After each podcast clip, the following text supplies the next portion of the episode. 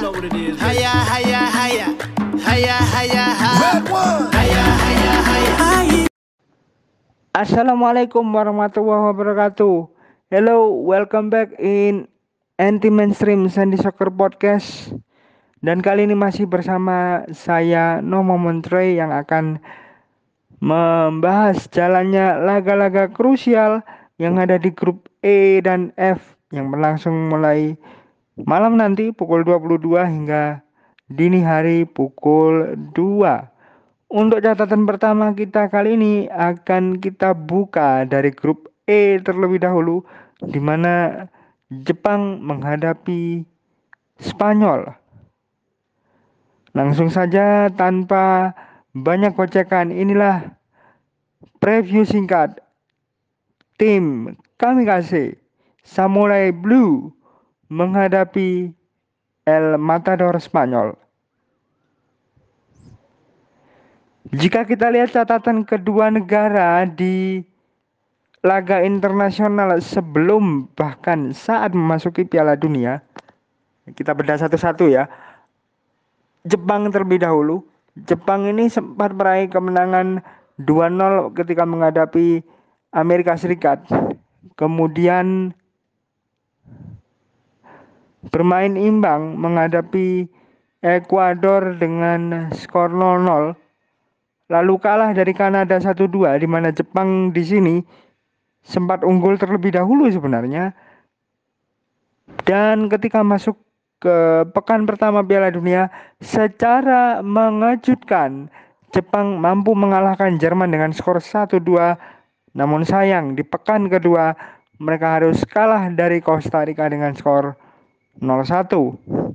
Sedangkan perjalanan Spanyol sebelum dan saat memasuki Piala Dunia, mereka sempat takluk dari Swiss, teman-teman, dengan skor 1-2, kemudian harus menjalani pertandingan yang bertajuk Derby Semenanjung Iberia menghadapi tetangganya Portugal dan mereka mampu memetik kemenangan dengan skor 0-1.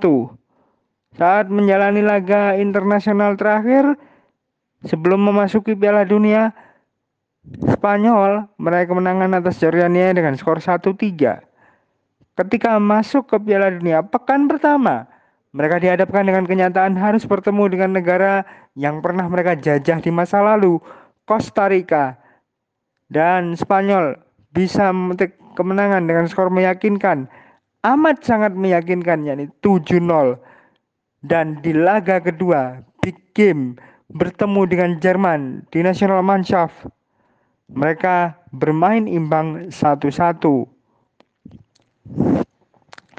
Kalau dilihat secara statistik, Spanyol belum terkalahkan 9 dari 10 laga terakhirnya di semua ajang internasional. Sedangkan tim kami kasih Jepang hanya mampu meraih satu kemenangan di empat pertandingan terakhir Piala Dunia. Spanyol baru sekali gagal menang di laga terakhir fase grup Piala Dunia dalam 9 edisi terakhir. Rekornya cukup dikdaya. Lalu Jepang meraih tiga kemenangan, tiga hasil imbang, dan lima kali kalah dalam 11 laga menghadapi negara-negara asal Eropa. Bahkan di tahun 2001, kedua negara ini pernah bertemu. Sayangnya ketika itu Jepang harus takluk dengan skor 1-0. Bahkan kalau kita lihat ya di head to head rekornya Jepang menghadapi wakil-wakil Eropa, wakil-wakil benua biru, positivity probabilitas kemenangannya seimbang. Ya, sangat-sangat seimbang.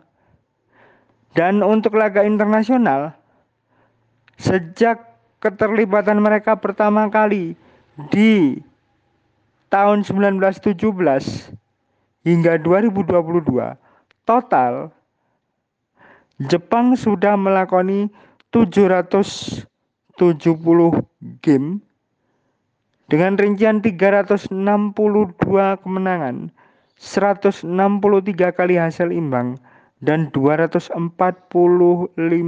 kali kalah dengan jumlah gol 1346 dan kebobolan 936 kali dengan gol difference-nya 410. Di sini ketika melihat rekor menghadapi tim-tim dari Eropa, wakil-wakil dari benua biru bisa dibilang seimbang ya. Jumlah kekalahan, kemenangan dan hasil serinya. Apalagi kalau kita rinci menghadapi negara-negara asal Eropa Latin, ini memang menjadi satu kesulitan tersendiri. Ketika bertemu Italia misalnya, sejak tahun 1936 hingga 2013, Jepang hanya meraih satu kali imbang dan dua kali kekalahan. Kemudian saat menghadapi tim asal Eropa Selatan lainnya, seperti Portugal,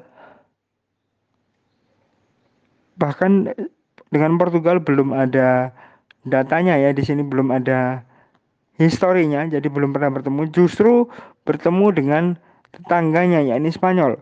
Spanyol sudah satu kali mereka pernah temui dan hasilnya juga kalah satu gol.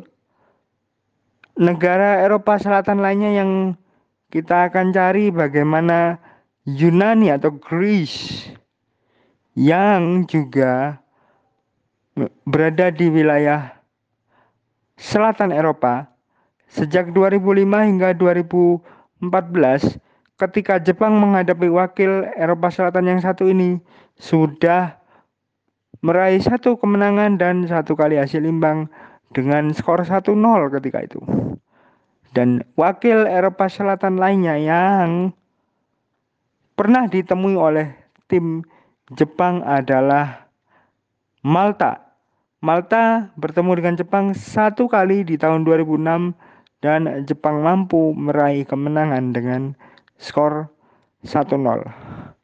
Lalu seperti apa untuk pertemuan kedua pelatih? Hajime Moriyasu belum pernah menghadapi Spanyol sebelumnya dan pertemuan dini hari nanti merupakan edisi perdana Haji Moriyasu menghadapi Louis Enrique. Begitupun sebaliknya, Louis Enrique belum pernah menghadapi Jepang sama sekali. Kalau kita lihat tadi head to head rekornya bagaimana Spanyol pernah bertemu dengan Jepang. Sekarang kita lihat dari sisi sebaliknya. Bagaimana Spanyol ketika bertemu tim asal Asia? Ketika Spanyol bertemu dengan wakil asal Asia seperti South Korea atau Korea Selatan, mereka pernah temui sejak tahun 1990 hingga 2016 Spanyol belum terkalahkan dalam enam kesempatan bertemu dengan Korea Selatan mereka meraih empat kemenangan dan dua kekalahan. Begitu juga dengan Jepang, rekor mereka masih sempurna 100% karena meraih satu kemenangan dari satu kali pertemuan. Lalu menghadapi Tiongkok. Sejak 2005 hingga 2012, Spanyol sudah empat kali ketemu salah satu anggota negara Asia Timur ini dan meraih dua kemenangan dan dua kali hasil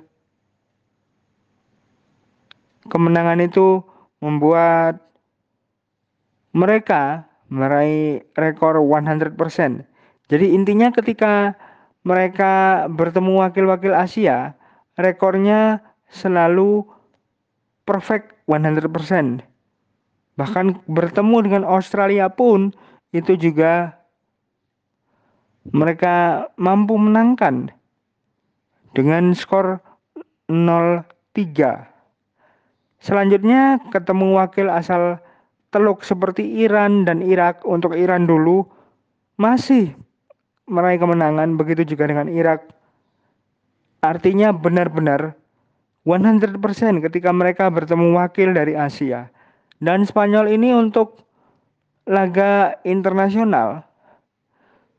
Mereka sudah jalani sejak tahun 1920 hingga 2022 total ada 738 game yang sudah dilalui. 431 di antaranya berbuah kemenangan, 162 kali hasil imbang dan 135 kali kekalahan. Dengan jumlah gol 1481 dan kebobolan 664 kali. Dengan gol difference mencapai plus 817 dan persentase kemenangan rata-ratanya adalah 69,29 persen.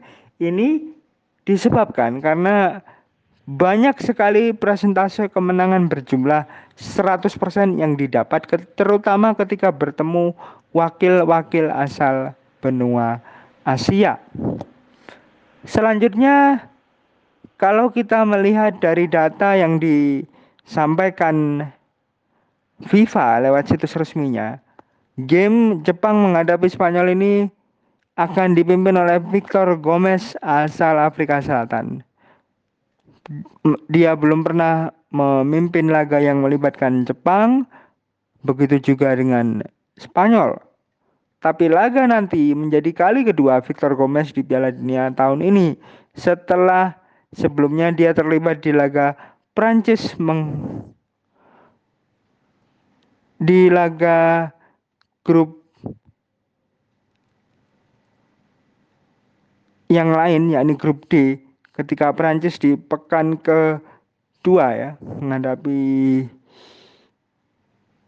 Denmark itu dipimpin oleh Victor Gomez. Kemudian untuk pemain kunci dari tim Kamikaze atau tim Samurai Biru. Ada nama Takuma Asano. Dan juga Wataru Endo serta Junya itu sedangkan untuk Spanyol ada nama Jordi Alba, Alvaro Morata dan juga Gavi. Salah satu pemain muda yang mendapatkan spotlight di Piala Dunia edisi kali ini. Itu yang bisa saya sampaikan untuk preview pertama dari grup E Jepang menghadapi Spanyol stay tune karena akan ada preview-preview yang, yang lainnya di podcast Sentiment Team Sandy Soccer.